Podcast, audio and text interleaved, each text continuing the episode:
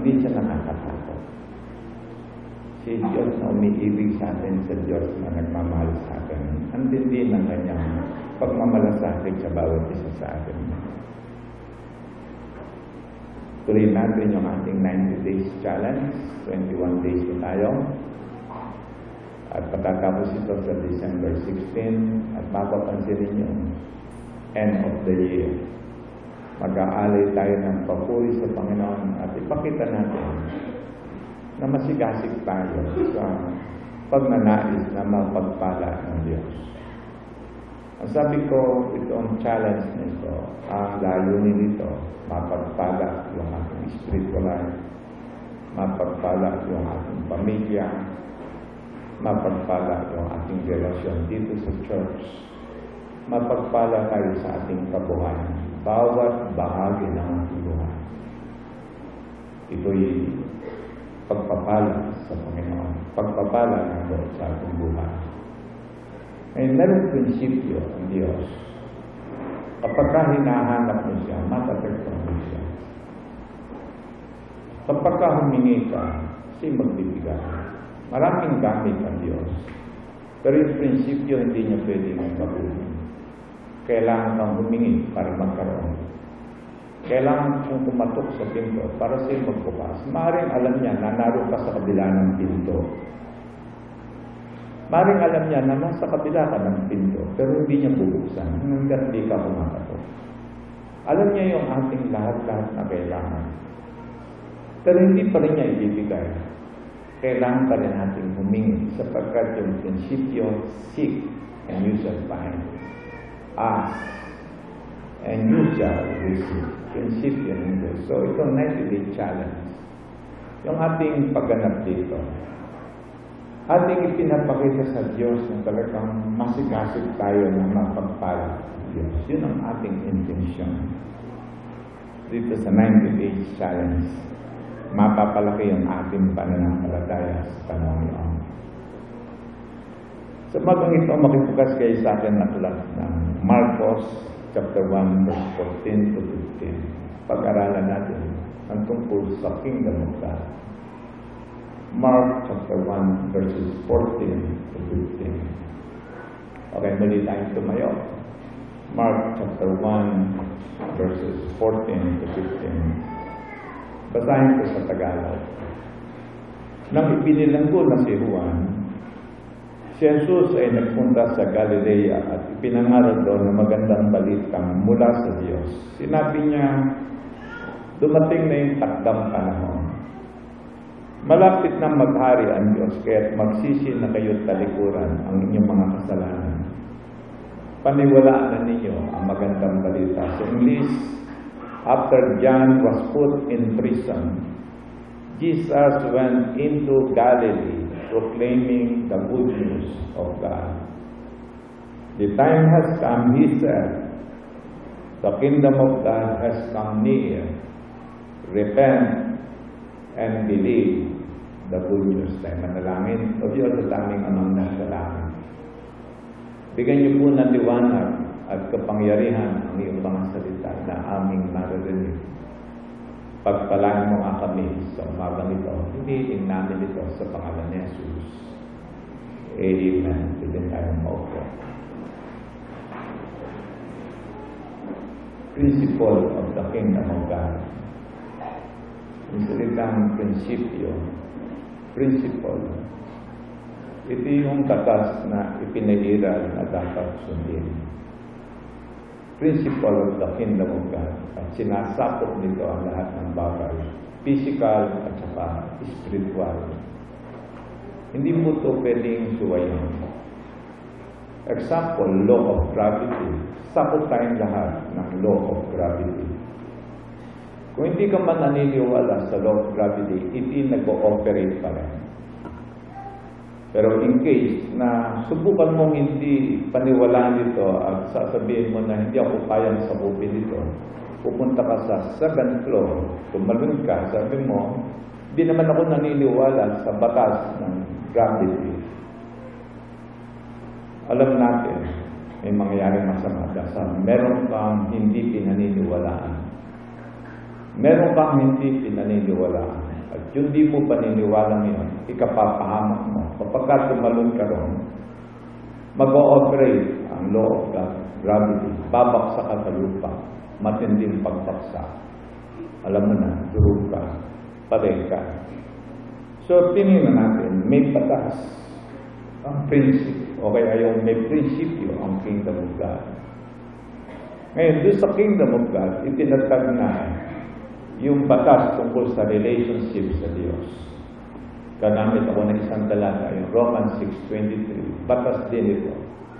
For the wages of sin is death.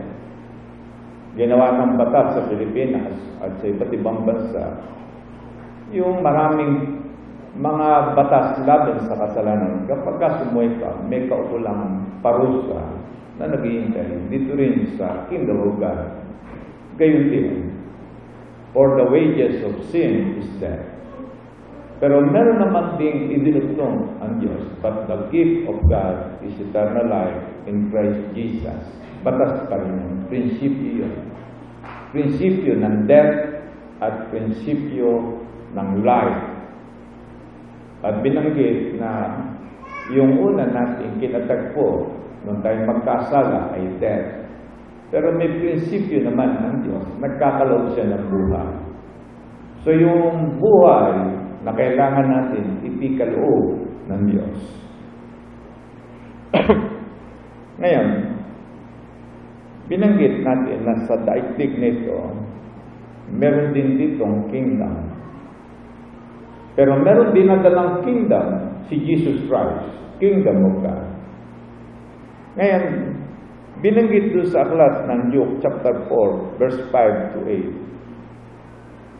8. Meron pag-aangkin itong si Satanas tungkol sa kingdom. Ang sabi niya, habang tinutukso niya si Jesus Christ na mapailalim sa kanyang pamamahala, Kanyang ipinakita, sabi ron, The devil led him up to a high place and showed him in an instant all the kingdoms of the world. Sabi, dinala siya at ipinakita lahat ng mga bansa. Ipinakita yung mga tagapamahala, kings, prime ministers, president. At yung iba't ibang tagapamahala, ipinakita niya all the kingdoms of the world. So may kingdom dito sa daigdig. And then, kanyang dinugtong, I will give you all their authority and splendor. So, binanggit ni Satan na hawak niya yung authority sa pamamahala dito sa kingdom na ito. Ang sabi niya, I will give you all their authority and splendor. Pansinin ninyo, si Satanas, inaangkin niya, meron siyang dominion dito sa mga kingdom na ito. Bagamat ang may hawak ay king, prime minister, president, at iba't iba pang mga binabanggit na tawag, pero sabi niya, I have the authority over them. Meron akong autoridad. At ang sabi, it has been given to me. Sabi niya doon sa kasunod na talata,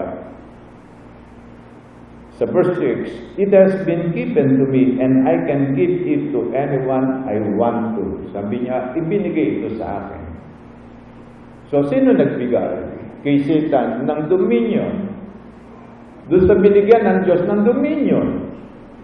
Si, hindi Diyos ang nagbigay sa kanya. Ang tao ang naglagay at nagkaloob ng dominion kay Satan dito sa daigdig na ito sapagkat binanggit sa ating nakaraang pag-aaral na nung lalangin ng Diyos ang tao, ang nasa isip niya, gawing anak ang tao. Anak siya ng Diyos. At inilagay ng Diyos ang kanyang buong pag-ibig sa tao. At nais niyang ibahagi sa tao yung kanyang taglay na katangian. Pero lahat ng creation dito sa daigdig nito ay binigay niya sa tao at makikita ninyo yung bang ipinamana ng Diyos sa pamamahala ng tao, sa pagmay-may-ari ng tao, itong daigdig nito. Ang sabi ng Panginoon, let them have dominion dito sa daigdig nito. Tayo mga tao, tagapamahala. Kailang sa ilalim ng kingdom of God, dun sa langit. Sa ilalim ng pamamahala ng Diyos sa langit, hindi hihiwalay ang tao bilang anak ng Diyos at ang Diyos hihiwalay sa tao bilang anak niya. So, nakita lang natin yung dominion at atin itong pag-uusapan sa umabang ito, yung prinsipyong iyon. Ngayon, sabi, ibibigay ko sa iyo ito. At verse 7, tingnan niyo mabuti. So, if you worship me, so ano yung layunin niya sa kanyang pamamahala? dito sa daigdig nito, alisin ang Diyos doon sa isip, sa puso ng tao. Alisin ang Diyos. At ipapalit niya yung ibang bagay, maaaring iti material, pera, position, o kaya honor o tao na kanyang ipapalit kaya ay sa spiritual na aspeto, hindi ng Diyos ang kanyang sinasamba, kundi ang Diablo if you worship me. Paano yun? Paano sasabihin ang tao? Si Satanas, matalino rin, so-called ang tao, pero unknowingly, there is that spirit. Saan? In this world. Doon sa daigdig nito, yung pera, merong espiritu yan. At dito sa gamit na ating inano, meron kumikilos na espiritu yan. Pansinin ninyo na nasa ilalim ng espiritu ng kaaway, itong daigdig nito, sabi niya, inangkin niya. Hindi ito ni-refute ni Jesus Christ. Na merong espiritu yan na kapag ka ating inuna ang mga bagay na yan, unknowingly, si Satan ang sinasamba natin. Kaya nga itin yung mga idols na binabanggit, sabi ng scripture, hindi natin naalalaman na kapag sumasamba tayo sa Diyos-Diyosan ang sinasamba natin, ang Diablo. Pero yung ating object, yung idol, yung image. Kailangan merong demon spirit behind doon sa prinsipyong yun. Kaya ngayon tinutukin dito na yung prinsipyo ng spiritual na kapag inalis mo ang Diyos, at ipinalit mo yung ibang bagay, unknowingly, we are worshiping Satan. Unknowingly. Kaya, so if you worship me, it will all be used. Kaya naman sa verse 8, sinagot siya ni Jesus Christ. Jesus answered, It is written, Worship the Lord your God and serve, and serve Him only. Ito yung truth at ito yung prinsipyo na itinatag sa Kingdom of God na kapag ka sumamba ka sa Diyos, mawawala ka sa dominion ng Kingdom of Darkness. Makakawala ka. Sapagkat aalis ka sa pagsamba sa iba't ibang bagay, kundi ngayon, pipili mo ng sasamba ka na ngayon sa Diyos at sa lamang ang iyong paglilingkuran. Ngayon, makita lang natin kung ano yung tinala ng kingdom of darkness dito sa daigdig nito, tingnan nyo na lamang ang ating kapaligiran, yung mga bansa. Nakita natin ang gulo. Nakita natin yung attitude ng mga tao. Greedy, corrupt, immoral. Nakita lang natin yung dumi ng buhay sa daigdig nito na nakita natin hindi pinagaganda ang daigdig, hindi pinagaganda ang relationship, ginigiba, sinisira. At may imagine natin yung intent nitong si Satan para sa ating mga tao, sabi sa John 10.10, siya na parito upang magnakaw, pumatay at magwasak. Gigibain niya yung ating buhay. Sisirain niya tayo. Alisin yung destiny natin. Babaguhin yung ating direksyon. At alam natin na bilang taong meron ng pagkakilala sa Diyos, ang talagang direksyon ng tao, Diyos. At ang kanyang destiny ay Diyos. Hindi ang kanyang direction ay galing dito sa kay Satan at ang kanyang destiny ay yung eternal death.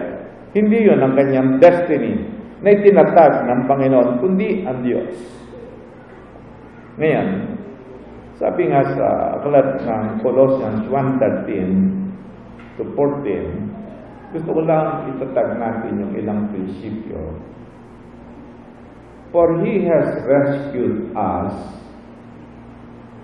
Si Jesus Christ na parito as King of the Kingdom of God at ang kanyang intention ay to-rescue, iligtas ang tao. So si Jesus Christ at yung Kingdom of God ay nasa mode ng rescue operation.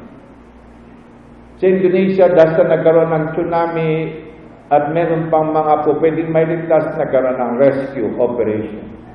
Dito sa isang lugar, nakalimutan ko yung isang ba yun, nagkaroon ng buho, nagkaroon ng rescue operation sa pagnanais na maaaring meron pang survivor na po pwedeng mailigtas. Pero si Jesus Christ ay nasa rescue operation. At ang sabi niya, He has rescued us sa kakaroon ng galing from the dominion of darkness. Saan ka gustong dalhin? And brought us into the kingdom of the Son He loves. Sa doon gustong dalhin ng Diyos ang tao na kanyang nire-rescue sa kingdom ni Jesus Christ. Sa isang kingdom. Ngayon, naulawa na natin kapag ka inuna natin tingnan kingdom ng US, bagamat ito isang democratic form, hindi isang kingdom, ang kanilang form of government, makita natin merong batas, merong tagapamahala, merong mga culture, merong lupain, at merong iba't ibang mga bagay. At makikita nyo, isang kingdom. Gusto bang magpunta ng mga tao ron? Gusto magtumuro ng tao. Sa Canada, it is also a kingdom. Gusto ba magtumuro ng mga tao? Gusto. Bakit? Iniisip nilang doon luluwag ang kanilang buhay. So meron tayong tinitingnan na inaasahan sa ating pagtungo sa isang kingdom. Kaya lang nandito, ninanais ng Panginoon itatag sa atin yung kingdom of God. At ito yung ating pag-uusapan. Ang sabi, brought us into the kingdom of the Son He loves.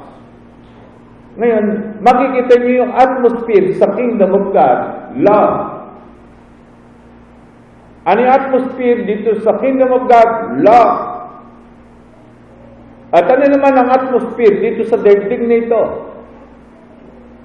Hate.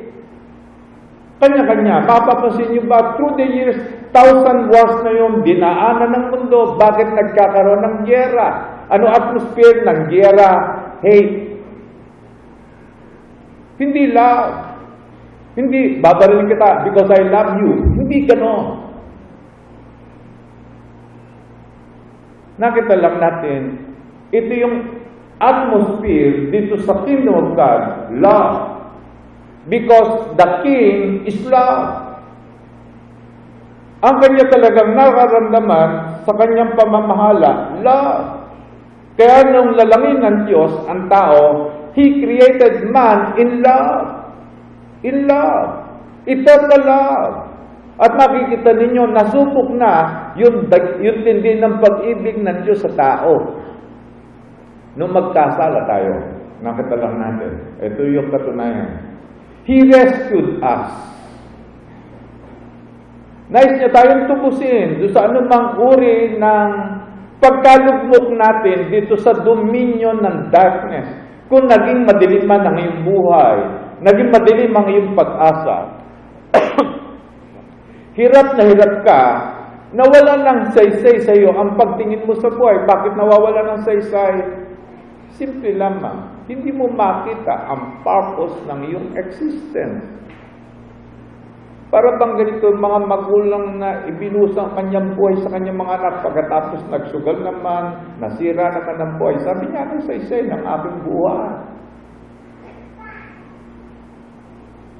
Pero nais tayong iligtas ng Diyos dito sa bagay nito. At ang sabi, in whom we have redemption.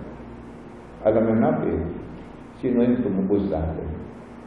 Ano yung ginamit ng pambayad? Hindi pera. Hindi pera. Ang itinubos sa atin buhay. Buhay ni Jesus Christ. At ulitin ko, ulitin ko, ang halaga ninyo ay buhay ng Panginoong Kristo. Bakit? Ang naiwala natin, buhay. So, anong gagamitin na pantubos? Buhay. Kung nawalan ka ng pera, maaaring pera lamang gagamitin para lamang tubusin ka. Kung pera lamang, pero ang naiwala natin ay buhay. Buhay na galing sa Diyos, isang masarap na buhay at balikan ko yung binanggit na statement ni Jesus Christ, ito yung kanyang mission statement, I have come to give you life and have it abundantly. Masarap na klase ng buhay ang inaalok ni Jesus Christ sa tao. Masarap na klase ng buhay, mapayapang klase ng buhay, kumpletong buhay. Yung bang wala ka na talagang iisipin pa o intindihin pa sapagkat kukumpletuhin ka ng Panginoon. Prinsipyo ng Diyos. The forgiveness of sin. Nakita niyo ba? Lilinisin tayo ng Panginoon. Balikan ko itong Mark 1.14 to 15. Thank you.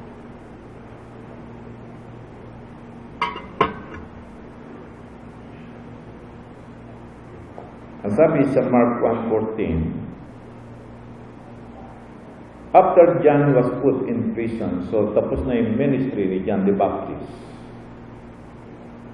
So yung panahon ni John the Baptist uh, ng paglilingkod ay mag na. At dito magsisimula si Jesus Christ. Jesus went into Galilee proclaiming the good news of God. Tingnan niyo, mabuting balita itong nais na dalhin ng Panginoong Kristo sa atin. Magandang balita ito. Nilalagyan tayo ng pag-asa, nilalagyan ng liwanag yung ating pagtingin sa ating buhay.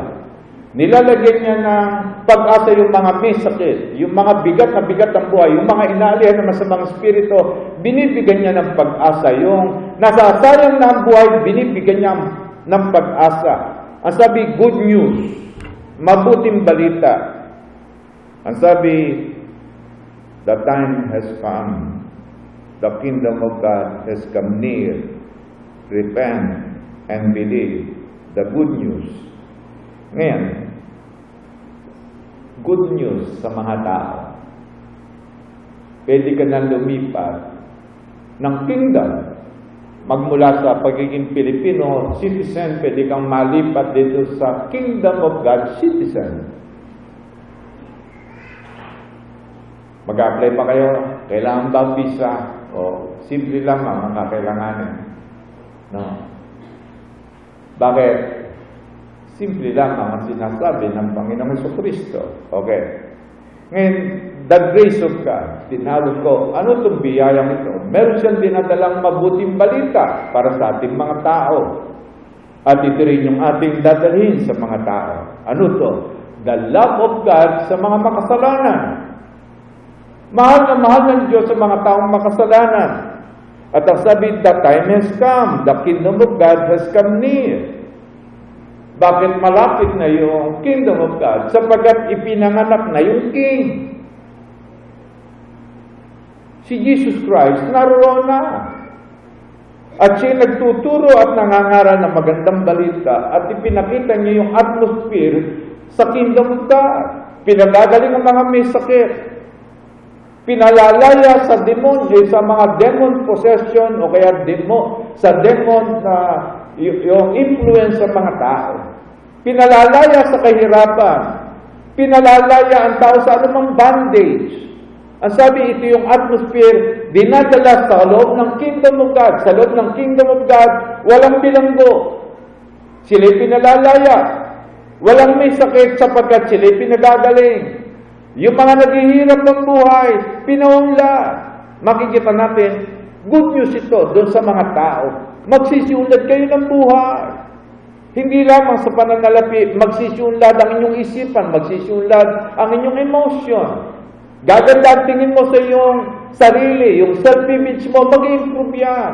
Kung sugatan ka sa puso, gagaling ka. Ano man yung kailangan mo sa buhay, ay matatagpo mo doon sa kingdom of God. Kaya binanggit, narito na si Jesus Christ, nagpapagaling, nagkakasout ng demons, at kanyang itinatag na sa kingdom of God, ito'y magdadala ng buhay at magdadala ng kasaganaan. Sa kingdom of God, ang sabi niya, bilang king, I have come to give you life and have its abundance. Masaganang klase ng buhay. Masarap na klase ng buhay. Kumpletong buhay. Sa daigdig nito, makikita nyo, laging may kulang at kapos ang buhay. Example, may kasama akong contractor noon, nung siya nagsisimula, sabi niya, pagka narating kayo 1 million, masisiyahan ka. 1 million. After year, kumita siya ng 1 million. Sabi niya, hindi pala sapat ang 1 million. Kailangan pala 2 million. Nakita niyo, after another year, kumita siya ng another million. At ang kanyang sinabi, kompleto na siya. Sabi niya, okay na. Sabi niya, kulang pala. Nakita niyo ba, puro kulang. Kung kumito ka ng 10 milyon, titigil na. Kung kumita ng 100 milyon, titigil na ba? Nakita niyo sa daigdig nito, laging kapos, kulang ang tao. Makarating lang ako ng Boracay. Ay, hindi pala Boracay, sa Singapore na. And then, nung makarating Singapore, ay sa Korea na. No. And then, nakikita nyo na sa daigdig nito, hindi ka makukumpleto, hindi ka masisiyan, laging kulang at kapos kapag ang inaasahan mo lamang mundo. Eh, saan ka makakakita ng completion? From the kingdom of The kingdom of God pa tayo. Kumpleto ka na. Kumpleto ka na. Kumpleto ka na. Eh, yung mga hindi pa natutugunan darating yan. No? Okay. So, pinag-uusapan natin, it is a kingdom. So, papasok tayo sa gobyerno ng langit. Okay, may gobyerno ang langit. Iba yung kultura rito, iba yung pananaw rito. Mga young people, iba yung kultura sa God. Mga may asawa, iba kultura rito, no? Makikita ninyo, babaguhin, babalik na rin yung ating isip, babalik na rin yung ating nakasanayan at ugali dito sa kingdom of God. Bakit? Ibang kingdom ito. Okay. Ngayon, binanggit natin, bakit binanggit the kingdom of God has come near? Personally, I believe, nung sabihin nyo ni Jesus Christ ang kanyang tinitingnan, malapit na makuha niya yung authority in heaven and on earth. Ang nakapagitan na lamang para makuha niya yung kanyang death and resurrection. Kailangan niyang matubos muna ang lahat ng kasalanan ng tao.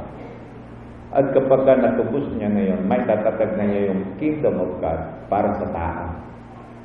So yung the kingdom of God has come near, malapit na ang pag-ahari ng Diyos. Ang tinutukoy niya, yung fulfillment na ito, yung pagsisimula na ito. Kaya nung paraan, pagkara mamatay at mabuhay na maguli ni Jesus Christ sa Matthew 28.18, sinimulan na niya ito meron na bagong authority si David. All authority in heaven and on earth has been given to me.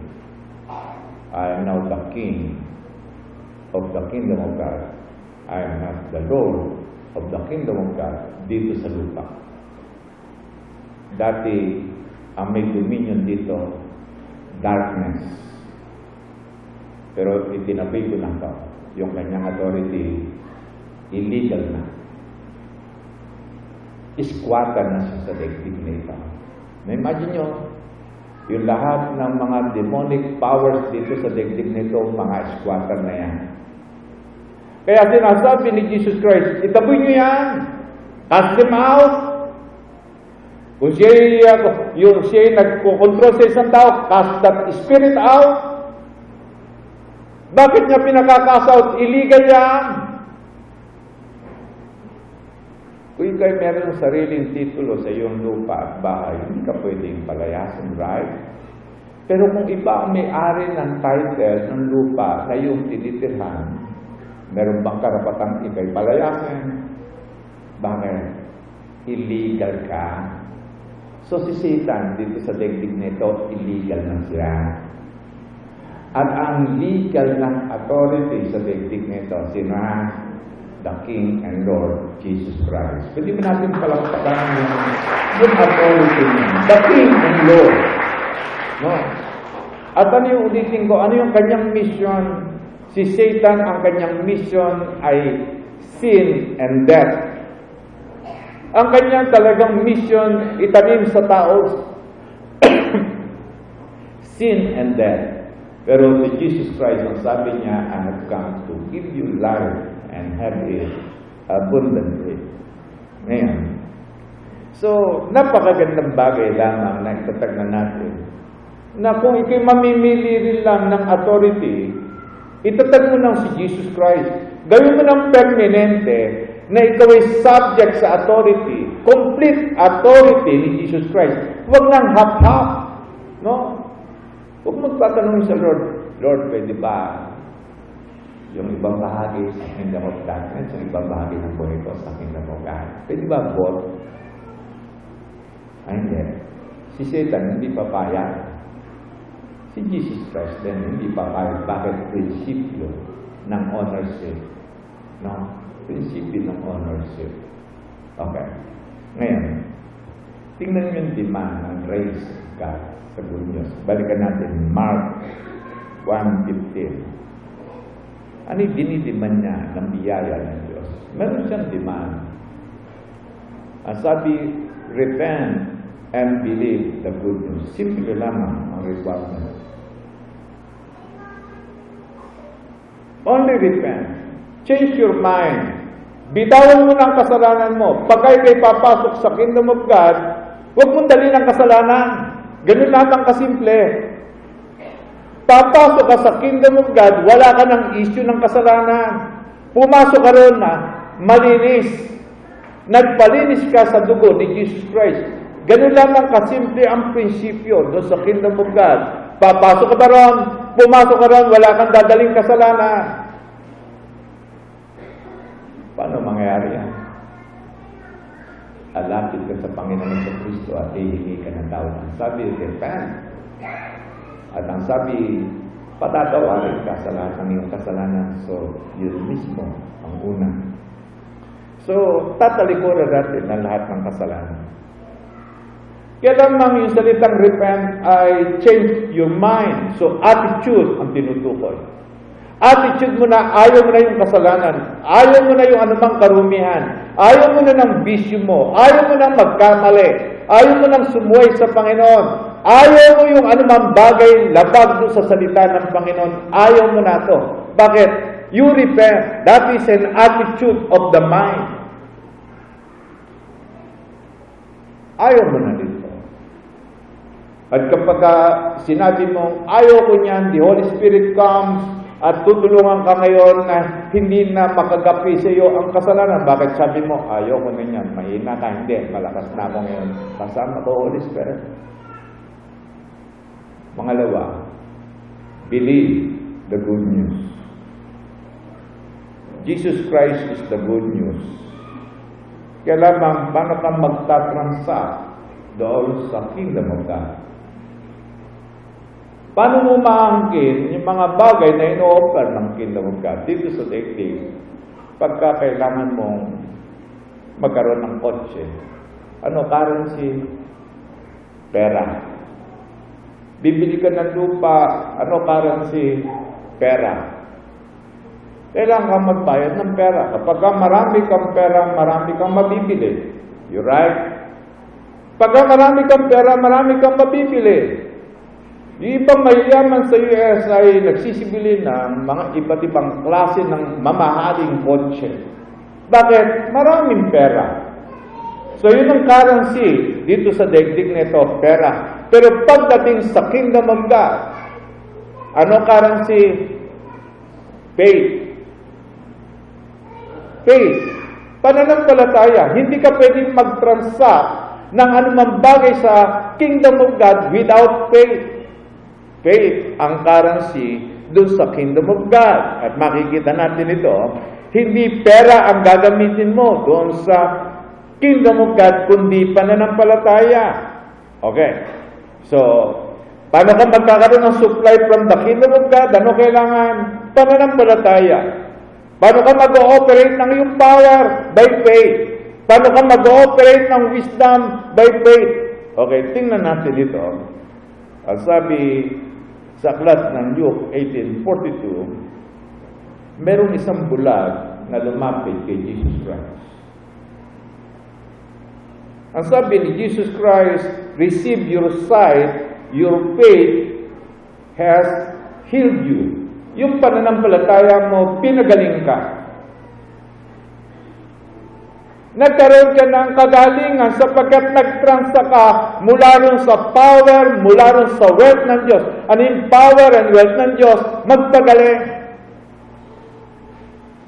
Nagpapagaling ang Diyos. Pero paano mo makukuha yung healing ng Diyos? Your faith has healed you. Nakita nyo ba, na, narito yung bang makukuha mo yung kailangan mo from the kingdom of God by faith? Sa aklat ng Matthew 8, 5 to 13, gusto kong kunin dito yung isang prinsipyo, isang centurion na lumapit kay Jesus Christ. May sakit ang kanyang alipin. Yung kanyang minamahal na alipin. May sakit. And then, ang sabi, doon sa kwento, pupunta si Jesus Christ. Tumarinig niya, pupunta na si Jesus Christ. Sabi niya, Panginoon, hindi po ako karapat-dapat na puntahan. Sabihin lamang ninyo ang salita. Sabihin lamang ninyo ang iyong salita, but just say the word, and my servant will be healed. Nakita niya kung paano nag-ooperate sa kingdom of God by merely the word of the king. Basta sinabi na ng king, it will operate. It will it will manifest. It will be fulfilled. Kapag ka nagsalita, but just say the word and my servant will be healed. Tingnan niyo, sabi ni Jesus Christ, ano kanyang binanggit? Aki isa tao, may authority kapag ka sinabi ko sa aking servant, go, siya nag-go. Kapag ka sinabi kong come, si come. Kapag ka sinabi ko sa aking sundalo na go, si go. At ako man isang taong nasa ilalim ng pamamahala kapag ka sinabi ng aking superior authority na come, I come. At kapag ka sinabing go, I go. Kanyang pinakita ngayon yung prinsipyo ng authority. Yung authority ng king, yung authority ng tagapamahala. Okay. Verse 10. When Jesus heard this, he was astonished and said to those following him, I tell you the truth. I have not found anyone in Israel with such great faith. So yung pananampalataya rito ay isang pagpapasya, isang pag-unawa do sa authority, sa pag-ooperate ng prinsipyo, sa prinsipyo ng Kingdom of God. Ano prinsipyo ng Kingdom of God? Sa pamagitan ng salita ay ibibigay ng Panginoon yung lahat ng ating kailangan. And then, 11, tingnan nyo. I say to you that many will come from the east and the west and will take their places at the feast with Abraham, Isaac, and Jacob in the kingdom of God. Binanggit niya rito yung pananampalataya sa kadadalhin sa kingdom of God dun sa langit. Ang sabi, saan kadadalhin ng faith? Sa kingdom of heaven. Ang sabi, I say to you that many will come from the east and the west and will take their places at the feast with Abraham, Isaac, and Jacob in the kingdom of heaven. Saan yun? Sa eternity. Sa kadadali ng iyong faith, sa kingdom of heaven. Ano destiny na meron pa na ng palataya? Langit. Kailangan hindi basta langit, kundi kingdom of heaven. Hindi heaven, kingdom of heaven. Kasi nasa isip lang natin isang lugar na masaya, pero doon itinatatag ng Diyos na yung lahat ng kanyang pinamamahalaan doon na kanyang creation, itinatag niya yung gobyerno ng Diyos. And then verse 12. But the subjects of the kingdom will be thrown outside into the darkness where there will be weeping and gnashing of teeth. Bakit? Hindi sila nag-operate ng faith. Ano kulang sa kanila? Yung subjects daw hindi nag-ooperate sa faith. And then verse 13. Then Jesus said to the centurion, Go, it will be done just as you believe it would. Paano ron nag-ooperate sa kingdom of God? You have that dominion. Pwede mong makuha yung sinasabi sa Word of God at ikaw yung magpapasya, ikaw yung mamamahala kung gusto mo nang kunin. Ulitin ko yung prinsipyo ng Diyos. Seek and you shall find. Sino yung makakatagpo, yung naghahanap? Marahil, naroon na sa loob. Kailan lang naghahanap ba? Eh hindi pa eh. Ah, hindi siya makakasumbong. Bakit ang prinsipyo, seek and you shall find? Lalo na sa kabilang pinto. Eh hindi pa naman kumakatok, huwag mo nang buksan. Bakit? Ano prinsipyo? Knock and and the door shall be open to you. Nakita niyo may prinsipyo na meron kang hakbang na gagawin. Bagamat alam ng Diyos na mapagkailangan ka, sasabihin niya, ask, Lord, later. So, later. Not now, Lord, so, hindi pa. Bakit ganun ang Diyos? Hindi tumutugon kagad kasi hinihintay niya yung ating faith. Ang hinihintay niya sa ating faith. Doon sa Word. Ngayon, makikita niyo yun yung prinsipyo ng faith. At ang faith natin ay nasa Word. Word ng Lord. Sabihin lamang ninyo, Lord, yung Word. Susunod ako. Sabihin lamang ninyo, Lord, ang Word, pangahawakan ko na ito. Ngayon, tinitingnan natin yung prinsipyo. Okay. Matthew 6.33, tingnan lang natin yung prinsipyo rito. Binanggit ko na ang currency natin doon sa God, faith. Kapag ka malaki ang iyong faith, malaki ang makukuha mo from the kingdom. Ano pa yayamanin mo sa iyong buhay? Gusto niyong yumaman sa kingdom? Ano kailangan yumaman sa inyo? Faith. I-develop natin yung ating faith. Saan man gagaling ang faith? Sa atmosphere ng presence ng Diyos. Kapag naroon ang presensya ng Diyos, naroon ang presence at atmosphere of faith na pwedeng lumaki ng lumaki ng lumalaki ang iyong faith. Bakit? Nandun ka sa tamang atmosphere. Example, sa worship, nagtatatag ito ng faith. Pero pumunta ka ngayon doon sa handaan. Okay, atmosphere ng kainan. No? Alin na lumalaki? Tiyan. Pero pag narito ka sa lugar ng pagsambahan, lumalaki? Faith. Saan ka ngayon? Lumaki tiyan o lumaki ang faith?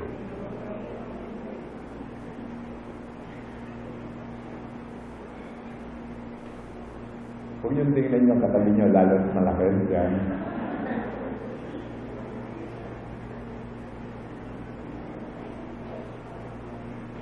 Ngayon, prinsipyo lamang. Okay.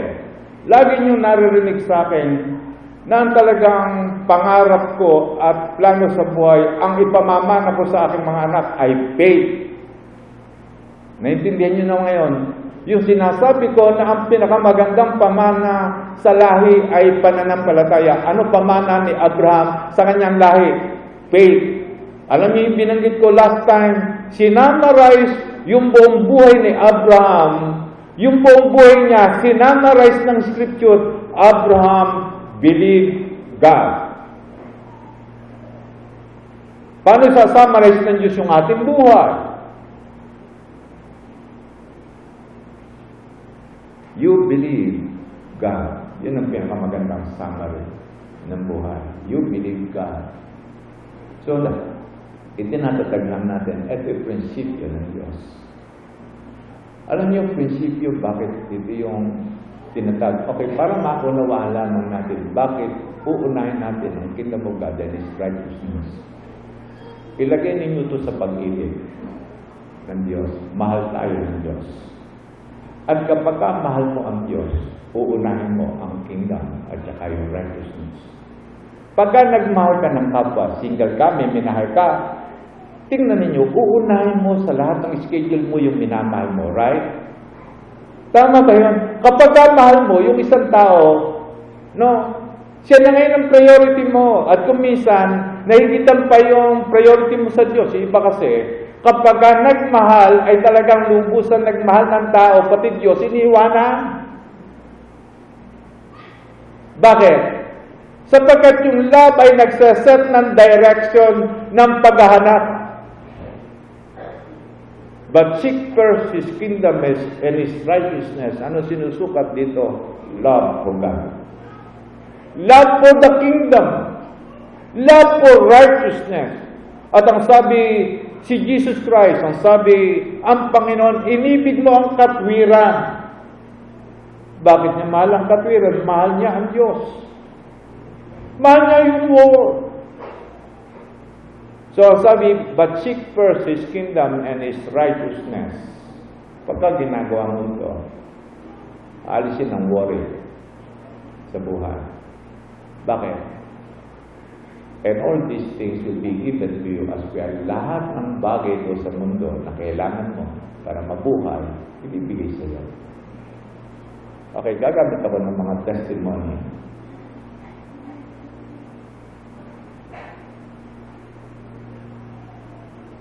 Mabigat din at saka maliit lamang yung budget namin kada buwan. Nung bago kami kasal ni Doy, na-hospital siya sapagkat kailangan operahan siya dito sa throat niya. Pero by faith, hindi namin kaya magawa. Nung panahon na magbabayad na kami, meron dumating na pera. Pambayad, kumpleto. No? Na-hospital ulit siya. No, noong 1999. May mga taong nagtutungo sa bahay. Sabi niya, uh, nagbigay siya ng sabi, pwede ba bigay sa inyo to? Sabi ko, okay. And then, after many years, nagtagpo kami sa isang dedication. Sabi ko, ay, salamat dun sa binigay sa amin sa ginamit namin dun sa pag-opera ni Doy. Ah, na-hospital si Ate Doy. Sabi niya, hindi ko alam yan. Sabi ko, sa bayan at ang akala ko, kaya ka nagtumulong para tumulong sa pagbabayad sa ospital ng aking asawa. Sabi niya, hindi ko alam, Pastor. Nakatilipa, hindi niya alam na nasa ospital yung aking asawa at magbabayad. Pero siya nagtumulong. Kaya naman, ang aking tinitingnan dito, if you seek first the kingdom of God and His righteousness, inuuna mo, and all these things will be given to you as well. Idadagdag niya yung lahat ng ating kailangan. Ilan yung naniniwala? Sumunod, ka lang sa Panginoon, sa prinsipyo ng Panginoon. Uunad ka sa buhay. Okay. Okay, uunad ka sa buhay. Hindi ka na mag-worry. No, hindi ka mag-worry. That very day, no, hindi ko kayang unawain. No? Nung palabas na kami sa ospital, nung buwa ko ng bill, siyempre kakausapin ko yung sergeant. Alam mo, sabi ng sergeant sa akin, hindi, ka, hindi kami magkakilala. No? Hindi kami magkakilala. Sabi niya, pwede ka namang sa kanto na lamang bayaran itong bayarin ito. Imagine mo, kakausapin ako ng gano'n na hindi naman niya ako kakilala. Pwede raw na later ko na lamang bayaran yung bill niya. At sabi ko naman, Doc, may pambayad na pa. No? You know na sabi ko, Doc, may pambayad na pa. No? Kaya lamang ipinakikita ng Lord yung favor natin kapag ka tayo merong ginagawa. Seek first His kingdom and His righteousness. Okay. Magbabanggit ako ng ilang bayan. Pagka inuuna natin ang kingdom of God, Okay. Ang top priority talaga ng buhay natin, Lord. Sa ating schedule, ilalagay mo, ang top priority mo, hahanapin mo muna yung Panginoon at ang kanyang nais ipagawa sa atin. Hanapin mo muna.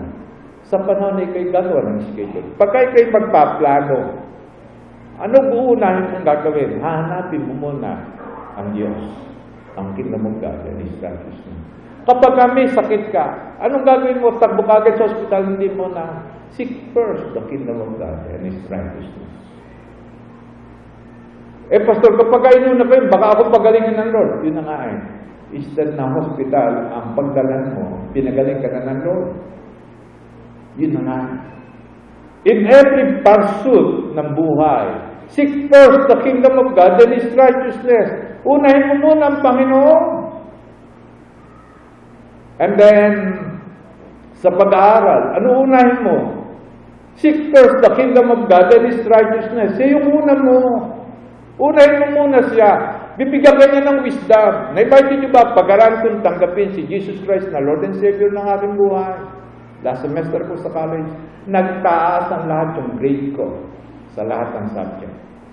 Bigla akong tumalino. Bakit? Seek first the kingdom of God and His righteousness. Noong ako'y nagtrabaho, every day, inuuna ko lamang, seek first the kingdom of God and His righteousness.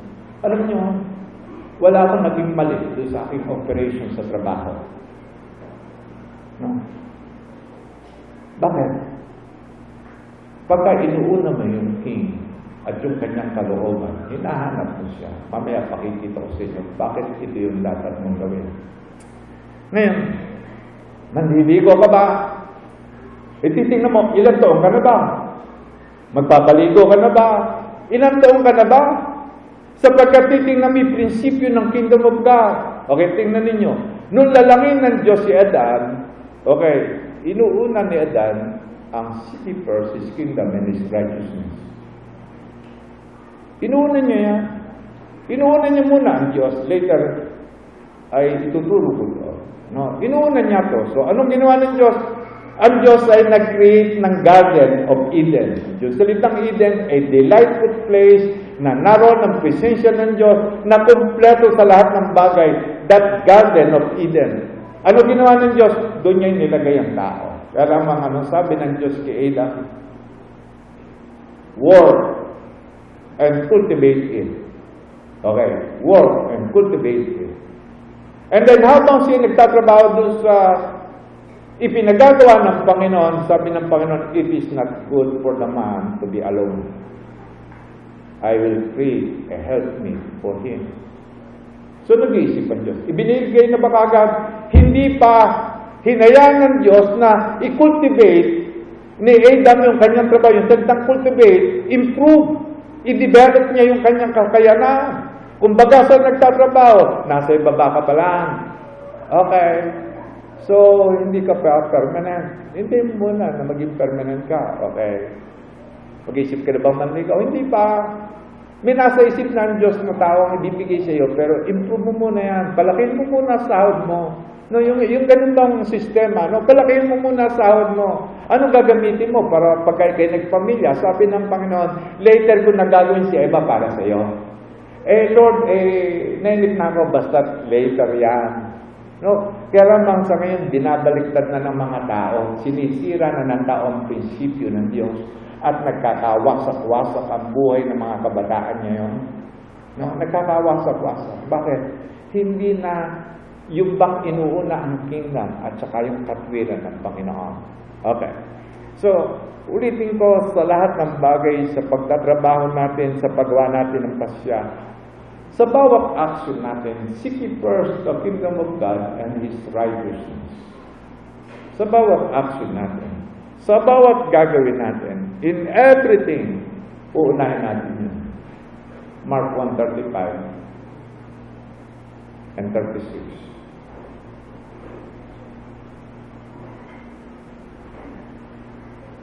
Okay. Very early in the morning, while it was still dark, Jesus got up, left the house and went off to a solitary place. Anong gagawin niya? mag-pray sa Diyos. Ano kanyang gagawin? Mag-pray sa Diyos. Tatanungin ko, sino si Jesus Christ? Anak ng Diyos. Siya yung magiging king ng kingdom of God. Siya yung magiging Lord of Lords. Pero ano yung uunahin niya?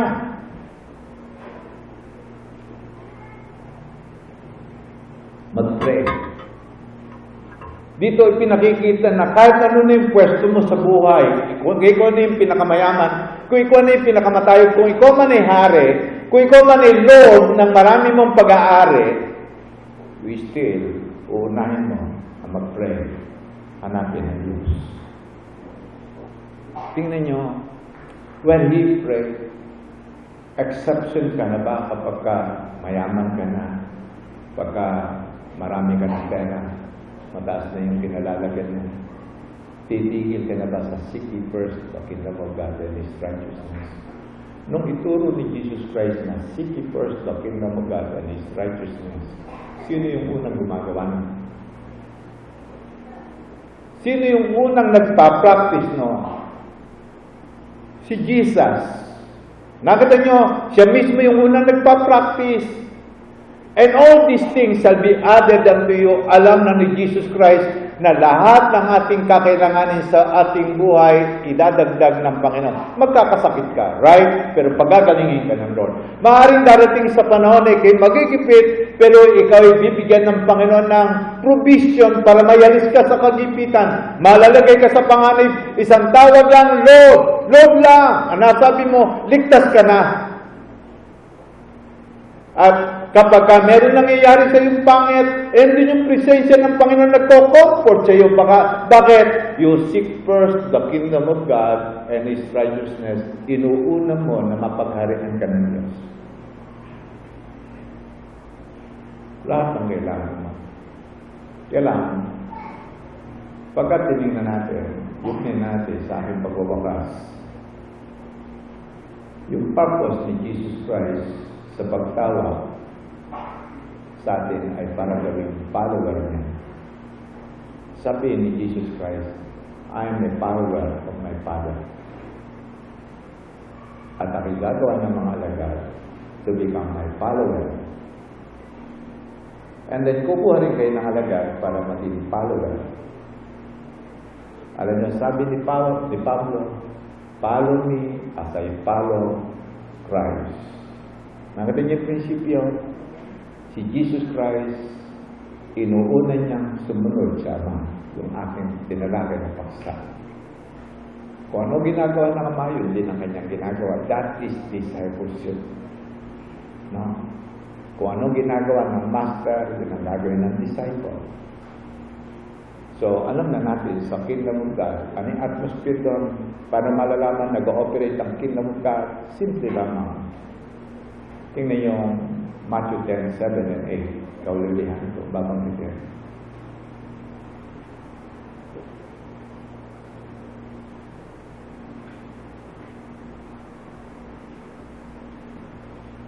Ang sabi, preach this message. The kingdom of God is near. Pagkatapos, ano yung atmosphere doon? Ang sabi, heal the sick, raise the dead, grant those who have leprosy, drive out demons. Sa ngayon ay, noong panahon yung mga may sakit na depression, tinatawag na iti demon oppressed. Yung maraming iba't ibang karamdaman nun ay tinutukoy na meron talagang demonya na kumikilos. No? Okay. Bakit lungkot na lungkot? Bakit nag-iisip na magpakamatay? Bakit bigat na bigat siya sa kanyang buhay? Bakit siya lungkot na lungkot? Makikita ninyo. Merong uh, root doon sa pagkilos ng demon. Pero sabi, eto na ngayon. Kaya binanggit sa Matthew 12.28. Pagka nakita natin nag-ooperate the kingdom of God is near. Paano nag-ooperate ang kingdom of God? Pinalalaya ang lahat. Kaya binanggit sa Matthew 12.28, nagpapalaya sa unang mga demonyo sa pamamagitan ng Holy Spirit. And then, kanyang binanggit, nagpapatunay na narito na yung paghahari ng Diyos. Okay. Tayo ang magdadala ng influence dito sa daigdig nito. Paano nag-ooperate ang paano malaman engine ng Kingdom of God? Nagsasa, nag-uusap tayo sa Word of God. Nag-aaral tayo ng Word of God. Nagpipreach tayo ng Word of God. Pinagpipray natin ang mga may sakit. Pinalalaya yung mga taong yung ba natalian ng karamdaman ng paghihirap ng isip o anumang bagay. Ang sabi, then the kingdom of God has come upon you. Nakita niyo? Kaya kapag ka tayo ay gumagawa ng pagdadala ng Word of God, yung will, consolidate, nagdadala tayo ng Word of God, operation ito ng Kingdom God. Tayo magpupus sa ng ulo. Itatag na natin ang currency dito sa Kingdom of God. Faith. Gamitin nyo ngayon ang faith for healing. To meet your needs. Meron kayong need. Only believe. Restoration ng spiritual life, only believe. Re-anointing, only believe. Kung ano man yung need natin. Narito ang presensya ng Holy Spirit. And I declare na sa pamagitan ng pangalan ni Jesus, darating yung sinasabi ninyo na kaibigan. In the name of Jesus. Ask and you shall receive, sabi ng Panginoon. Sabi niyo, in accordance to your word, Lord, sabi ninyo, malaya na ako.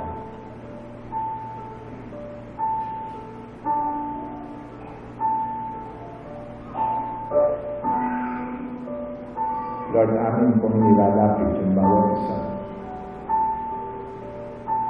May pagkaloob niya na po yung kanyang kahilingan. Kung hindi kahilingan ng pagalingan sa karamdaman, I say, be healed. Kung ito naman ay isang operation from a demon spirit. In the name of Jesus, be set free. Kung ito naman ay kasalanan na tumali sa ating buhay, be set free. Malaya na ngayon. Ipinatatawag na ng Diyos ang lahat ng kasalanan. Only say, Lord, forgive me. Ano man yung kailangan nyo tungkol sa pagnababi, kalayaan, kung ano man ba? Kaya gumawa ng Diyos ng miracle sa sitwasyon ninyo. Okay. Declare yung miracle na ito, tanggapin ninyo ngayong umagang ito. Yung miracle na kailangan ninyo. Maaaring meron prinsipyo ang mundo. Prinsipyo ng batas, prinsipyo ng trabaho, prinsipyo sa paaralan, pero meron tayong prinsipyo sa God. Only by faith. Lalagpasan yung ipinahayag ng mundo. Lord, amin po itinideclare ang complete freedom. Healing. Provision. Freedom sa bawat isa.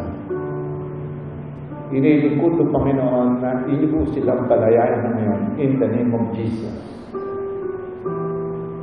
Yung mga isipang pinalian ng duda, Lord, palayain mo siya ron. Magkaroon na siya ng pananampalataya na ngayon.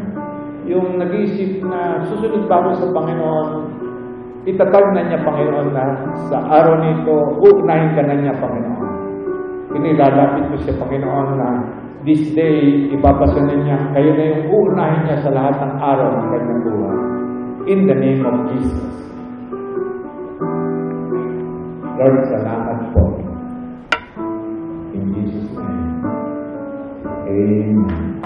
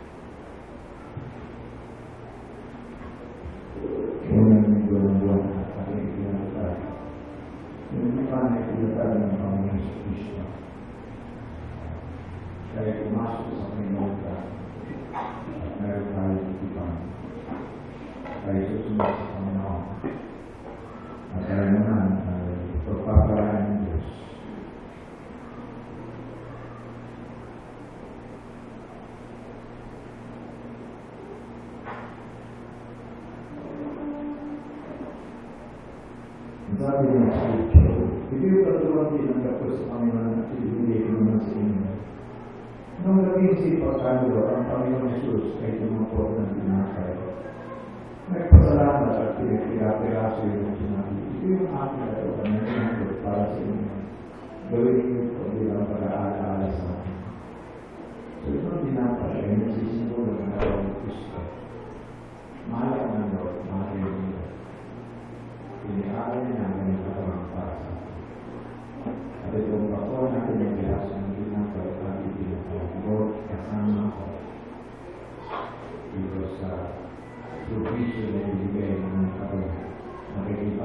Nakikibahagi ko sa iyong katawan.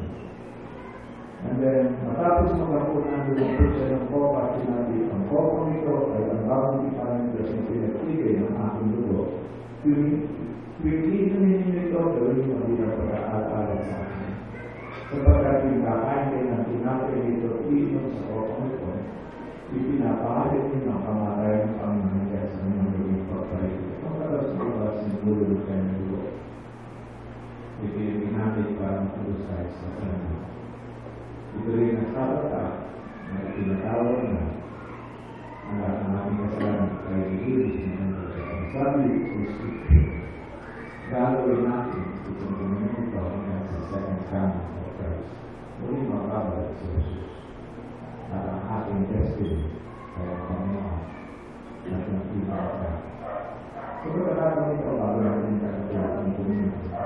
Hátsó járvány szerint, mert a legnagyobb a világ fura. Hát arra